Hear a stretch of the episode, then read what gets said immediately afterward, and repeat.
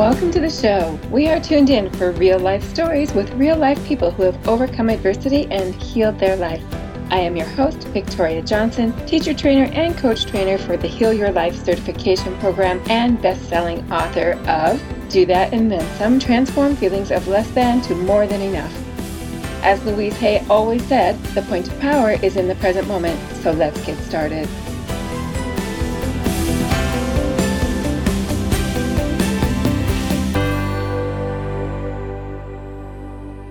Hello, listeners and viewers, and welcome back to another episode of the podcast and the IGTV. For those of you who are catching us there, I have been so excited for this guest because she is doing something that we've all just dreamt of doing but haven't really done. So, let me just tell you a little bit about our guest. Her name is Glenda. Her website, for those of you who want to look it up while we are talking and follow along, is the status that's F O E, the status statusfoe.com, which is really interesting. And then on Instagram, Glenda Hoon Russell. So Glenda, H O O N R U S S E L L. Email is glenda at thestatusfoe.com. And uh, what's really cool is she ran away from home, basically.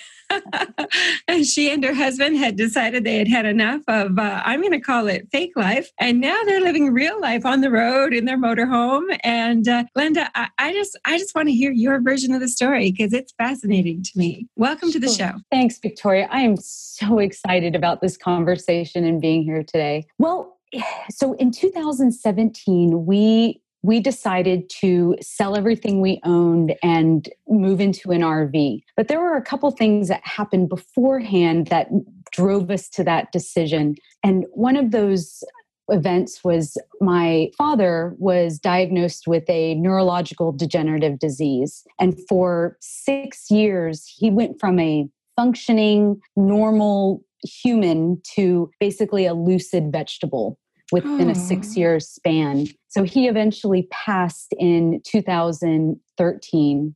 And then in 2016, I received a phone call from my mom, and she had a heart attack. And so she died suddenly. So, both of these events, I was very close with my parents. My parents were just, a, I mean, a huge part of my, my life. Even though I didn't live near them, they were still a part of my everyday life. And I, I really thought that they would be the kind of parents that we would be together every single Christmas. We would go on vacations together. We would be, if, if we ended up having children, they would be there to to help me raise and to that I could ask all those questions and the universe had a different a different uh, time frame for me so after going through especially with the trauma of of seeing my dad struggle and go through this disease i developed this coping of a lot of alcohol and and i i want to be careful about calling it alcoholism but i was drinking heavily where it was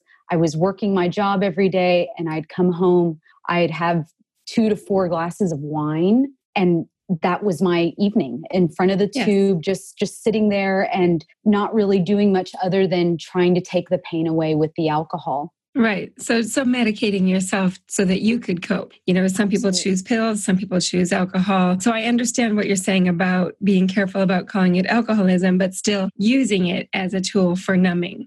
Right. Absolutely. Yeah. And I can imagine how painful that was. Like, or maybe I should say, I can't imagine, you know, to watch that degeneration happen so slowly, but so dramatic. Right. Well, you know, there was so much unknown during that period. So, a lot of different emotions of anger and questioning and fear. And so all of those emotions in one pot, just that those keep stirring. And then you include my siblings and my mom, who was very emotionally dependent on me.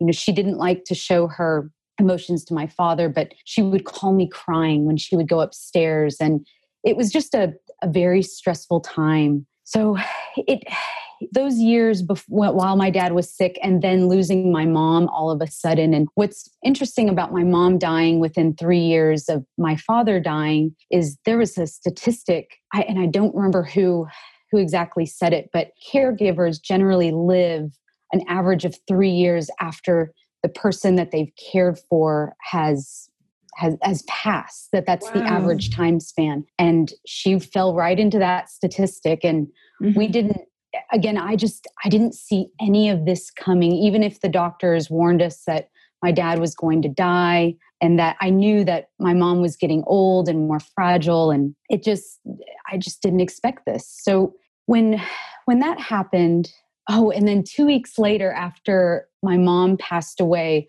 my husband was laid off from his job so that was three times i had been laid off twice before that and he had been laid off another time so just this almost series of rejections it just mm-hmm. it all hit in waves and mm-hmm. we just looked at each other victoria and we said what are we doing we see how incredible and delicate our lives are that at any t- moment we could plan for our retirement and you know plan to to do all of these things when we grow old when we have time mm-hmm. when when when and look at my dad he his retirement was basically sick in a bed in a wheelchair someone else feeding him someone else giving him baths and my mom my mom just suddenly died out of nowhere from a heart yeah. attack so it just these were the lessons that i now see years later that I needed to learn in order to live my life. And so we we decided let's do something different. And even though my therapist was like, "Don't do anything dramatic after a dramatic event," however, I'm I'm a pretty stubborn person, so we we decided that well, and I say stubborn, but I, when I prayed about it, the the universe gave me signals. It gave mm-hmm. me signs that this was the right path to go to, and those different signs. I I'm a huge believer in that the universe is working in our favor, and what we if I ask for a, a signal, that the universe will reciprocate and and provide that to me in some way that I have no idea how absolutely how it will. And when you're paying attention, like very clearly you were, yes. then those signs become evident to us. Absolutely. And, you know, and it sounds like, I mean, I know that statistically they say that, say that when you're in grief or when you've had a major life change, you know, such as a divorce, you know, to try not to make any major decisions within one year. But it sounds to me like you were just at you know i, I want to use the word breaking point even even though i don't like to use that word breaking right? But there was so much happening. It was it was crisis. And uh, how brave for you and your husband to make such a bold decision. So Tell us more. Yes. So we went through the the phase of I was the executrix of of our estate and I have other siblings and so I had to go through the the selling of my parents' home and and actually the hardest part was getting rid of every item in my parents' home after 30 years of living in that home. You should have seen all the trinkets and stuff and the greeting cards. I mean, there was just so much to go through and that part especially was the hardest. And then we also got rid of my husband and I, our house, and got rid of all those things. So when we finally got to a point four months later, I mean, we did it pretty quickly. We didn't know what we were doing with the RV. We we had never traveled in an RV before. We just had this idea that this is what we wanted to do. So we bought an RV that we found within our budget. And luckily, many years beforehand, we had already achieved financial independence. We got out of our debt. We were saving. We were for retirement, saving for emergencies. And so we were we were financially stable even before my parents' death. So this wasn't because of a trust fund or because we definitely didn't get that, but you know, we got some money from the sale of the home and but it this was all pre-planning that we had done because we had already knew that we wanted to take a leap of faith at some point in our lives. And this was just the weird opening that we saw and we just took a hold of it even though it was during a, a very tumultuous time in our lives so then we set off. We started in in texas. That's where i'm originally from. And for the last three years we've just been working and traveling as we we go around the us we've been through the west coast. We've been near tennessee and alabama and we've been to montana and nevada california. I mean we've, we've been to so many incredible places incredible places. I mean we are extremely blessed and fortunate to be doing this at such a young age. I'm 36 years old and my husband is 34. I realize that we are young to do this, but we also work just like everybody else. We work Monday through Friday about 7 to 4 p.m. or 8 to 5 p.m. And then on the weekends, we get to play and we'll go to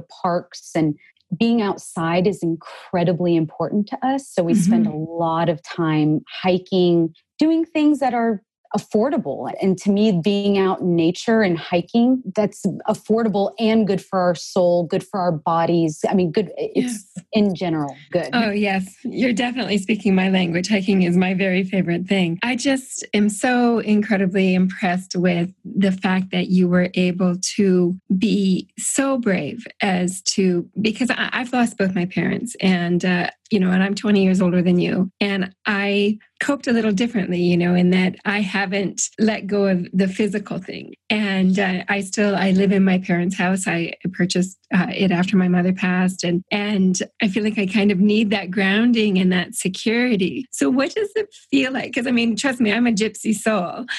Um, and I love to travel. And, you know, I can look up at my calendar and see less days in the next few months that I'm home than I am away. Um, however, what is it like to not have a home, like a place to go home? Or has the motorhome become home wherever it is? That's such an excellent question. I think that at first it was a struggle to let go of the home. I remember at first we, we thought let's let's purchase my parents' house and keep it, but it was the the maintenance of the home that we didn't want that attachment to it. And what we kept saying to ourselves was this is our opportunity to start something new and just because i'm letting go of my parents home doesn't mean that all of the memories all of the wonderful times that we had all the terrible times that we had in that mm-hmm. house are gone because i can still hold on to those so what i started doing was anytime I have a childhood memory, I start to write it out in a journal because I know that as we age, we will naturally forget the details of certain stories. And right. So, yes, go ahead. And is that what your book? So, your book is The Status Quo. It's coming out this year in 2020. Yes. Tell us a little bit more then. Is that kind of what your book is about? Is writing about those childhood memories and how life is transformed now? Or is it something completely different? It's something completely different, actually. okay. Well, yeah. So so let's finish up with this first question then. So you're you're journaling to preserve those childhood memories and to give you that sense of grounding while you follow the road. Yes. Yes. Again, I just want to let you know that letting go of that material home was difficult, but what has changed the most for me is realizing that home isn't about the place. It isn't about what we have. It's about what we take with us inside. Because mm-hmm. my home really is my soul, my God, my, you know, everything that is within me. Because what I've learned through a lot of Buddhist teachings is that everything and every person that we love will change and we will eventually be separated from them. And I think that that's a powerful statement because our culture seems to attach to things so much. But the one thing that we do know is that everything changes, yeah. even a mountain. It might look like it stays there for years, but really it might grow or shrink a little by millimeters or the snow and the sand and the wind will, will change the way a mountain looks so mm-hmm. that's just one example and if you think about we are mountains as well. And so we are constantly changing, even from the moment that you and I started this recording, we have changed into something different as of right now. So that uh, just idea of my home is wherever I am has mm-hmm. really helped me in transforming and loving myself and accepting myself and just realizing that even if I lost everything, I am still going to be okay because yes. I am always protected. Oh, you know, I just have such a sense of freedom when I listen to you talk. And it makes so much sense what you're saying about how the attachment really is an illusion. you know, and it's not something that is permanent and going to be carried with us. I love one thing that you share on your website, and, and it's a quote, a motivational quote that says, If we were meant to stay in one place, we'd have roots instead of feet. and uh, I'd love to say who who said that, but what you've written is person who said this, which is probably a- AKA anonymous.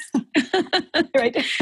so if we were meant to stay in one place, we'd have roots instead of feet. Oh, so true. Yes. Can you tell us about your book? Because I'm really excited about this. Yes. So what's so funny is I never thought I would be an author. And then just all signs pointed to Glenda, it's time for you to be an author. So I just started writing and it's just been evolving. I've been working on it for a few months now. And, and again, I plan on having it launch. I will have it launched uh, in 2020. Yes, you will. But basically, I believe that the status quo is the enemy to living the life you truly deserve. Mm-hmm. And so, what I go through in the book is looking at perceptions that our culture embodies. And things like we i'll turn on the tv and we are inundated by alcohol commercials that this is you know it, oh you're you're feeling down tonight oh it's miller time or it's wine o'clock somewhere it's called mm-hmm. happy hour for a reason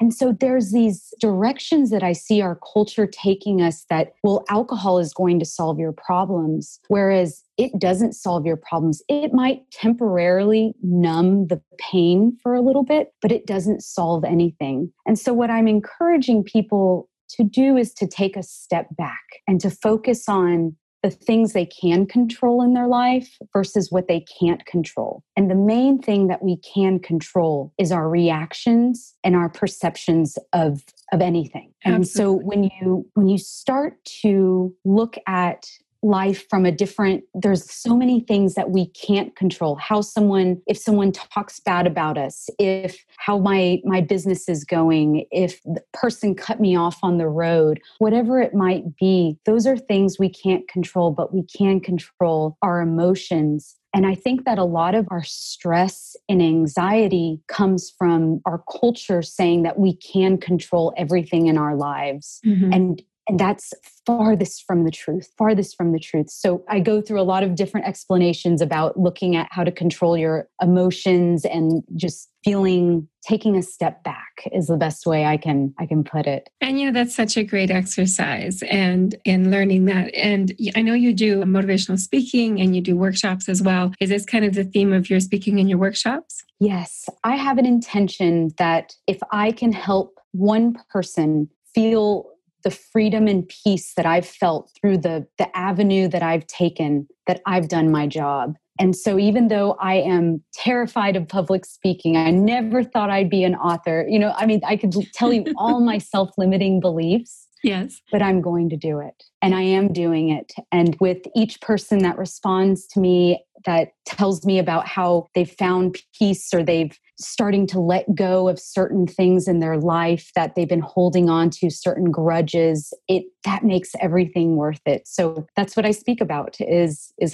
how to let go of pain and there's a big buddhist blanket over a lot of my my motivational teaching and mm-hmm. because i I love Buddhism. Even though I'm not a Buddhist, I believe that we can use Buddhism to be a better whatever you already are. Yeah, there is so many beautiful spiritual teachings within the Buddhist faith that you're right can be applied whether you are a Buddhist or Christian or non-denominational, um, just to be applied to life in general. Absolutely. I want to repeat your website for people, the status foe. So that's F-O-E dot com, statusfoe.com, and on Instagram, Glenda Hoon Russell and email glenda at the statusfoe.com. And uh, when I asked you for a motivational tip that you would like to share with the viewers and the listeners, uh, you said something really unique that I have not heard before or expected. So I would love for you, I'll, I'll read it to you. And if you could just kind of share what you mean by it. What you said was ruin is a gift.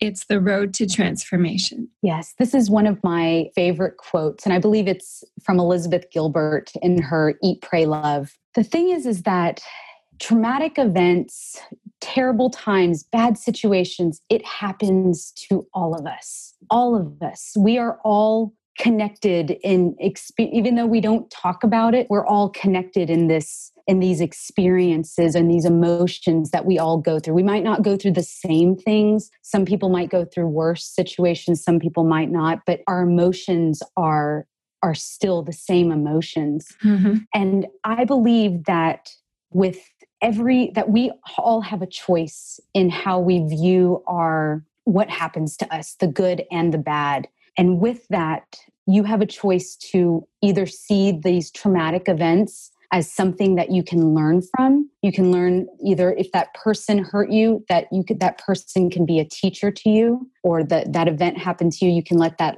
that event be your lesson. And so when you take that concept and you apply it and I, I need to have I have a little caveat that you have to go through your healing 1st mm-hmm. because that part is so important. That middle section of going through the he, the feeling the feelings, absolutely. absolutely. yes, and getting the help you need and reading the books or you know whatever you need to do to get through that healing process is so important. But then when you're finally able to come to that other side, that seeing that, let that mess become your message. Let it be the fuel that you need to give you meaning because I guarantee you there is somebody out there that has experienced a situation similar to yours and that needs to hear your words. And that could be, you might not become a motivational speaker, and that's okay. Maybe it's that you see on a, a Facebook thread and you respond to someone mm-hmm. with a very caring response, and that person just feels like they're not alone in the world. That's beautiful. That's positive energy. That is God working. And I just, yes. there, there's just, you know, let your, or how did, how did you say it? Ruin is the gift. To, Ruin, Ruin is a gift. It is yes. the road to transformation. Yes. And so let that that be your gift and let it transform you into the new you mm-hmm. and and there's a lot that goes into that and you know how to let go and you know there's so much to it but it's uh you know letting your mess be your message i think is one of the most important lessons that i've learned from experiencing a lot of tragedy yes and i love that and it's such a simple statement but so true and i wrote it down as soon as you said it be your message and so i'm excited about that you do your speaking engagements and your workshops i'm assuming you do those as you travel around the, the country and uh, enjoying your freedom in terms of being able to be on the road and uh, still, like you said, contributing to your future into society, working, you know, your seven to fours or your eight to fives, but still being able to really have that human connection with people from your mess and making it your message. And that's really what we all want, right? Is that human connection. And, uh, you know, when we have something like hope, someone, when we talk to someone like you who's been there, who's walked through the fire and come out the other side, that's what that gives us is that hope. And uh, I appreciate you so much for being on the show today and sharing your story with the listeners and the viewers. What a true example of someone who is practicing extreme self care. And uh, I appreciate all that you're doing for humanity. Thank you so much for being on the show. Thank you so much, Victoria. I appreciate it so much. Thank you for joining us today. If you would like to become an internationally certified Heal Your Life teacher and coach, please visit thetraining.ca. To be a guest on the show and share your story, please visit victoriajohnson.org. Thank you so much for joining us.